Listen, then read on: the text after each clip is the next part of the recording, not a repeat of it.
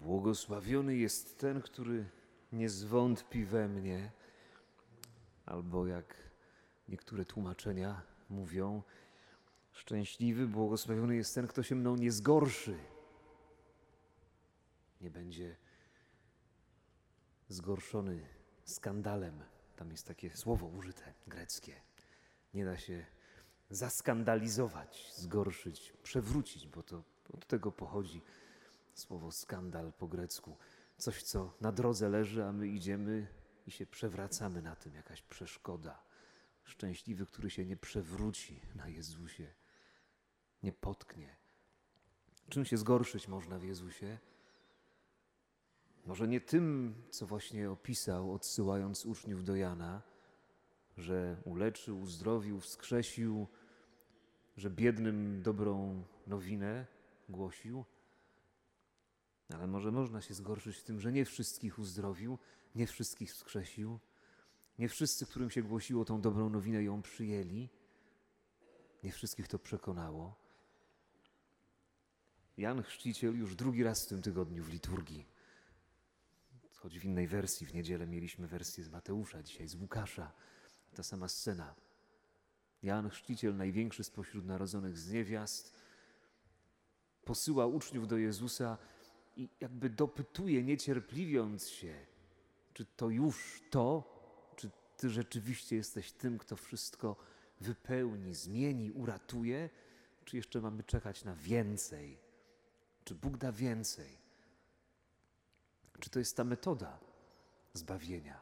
A kiedy się, tak jak dzisiaj w liturgii, zestawia to ewangeliczne czytanie z czytaniem z Izajasza, gdzie Bóg mówi: Ja jestem tym, który wszystko czynię, wszystko robię, wszystko stwarzam. Niebiosa, ziemię, światłość, ciemność, wszechmocny, wszechpotężny. Można mieć pytanie, czy to już jest to? Czy to właśnie ten wszechmocny, wszechpotężny, który wszystko stwarza, wszedł na świat, żeby ten świat naprawić? Czy to jest ta metoda? Jeśli tak to pytanie postawimy, to faktycznie chyba można się zgorszyć Jezusem, potknąć, przewrócić albo zwątpić, jak tłumaczy nasz lekcjonarz, bo to wszystko się mieści w tym słowie greckim skandalizo. Zwątpić, bo może to nie jest ta metoda? Może chcielibyśmy więcej, żeby pełniej ten świat naprawił, żeby radykalniej wszystkie ciemności z nas i dookoła nas wypędził, żeby już było wiadomo, jak to jest, jak ma być, żebyśmy nie musieli się męczyć, cierpieć, żeby ludzie nas nie ranili, żebyśmy my nie ranili innych. A ciągle jeszcze gdzieś jesteśmy w tym dziwnym czasie i chrześcijaństwo tutaj takie napięcie nam daje, trudne i można się wkurzyć i pójść sobie. Bo w tym świecie już rozświetlonym przez Jezusa, w którym już te cuda różne się dokonują, zawsze po to, żeby wzbudzić wiarę, nie po to, żeby wszystko naprawić, zostaje właśnie ta przestrzeń jeszcze nie, że jeszcze tyle do naprawienia. I pytamy po co i dlaczego, i dlaczego ciągle gdzieś patrzymy do przodu w każdym adwencie, a potem święta, ale my ciągle patrzymy do przodu, że to się jeszcze stanie, ta ostateczna naprawa. I ciągle się męczymy, i ciągle męczymy innych. A życie jest takim miksem tych momentów, kiedy chromi chodzą, trędowaci są oczyszczani, głusi słyszą, i tych momentów, kiedy nie słyszymy, kiedy nie chodzimy, kiedy nam się świat rozpada, jak w jakimś trądzie. Trudne jest chrześcijaństwo pewnie, to chyba wszyscy wiemy.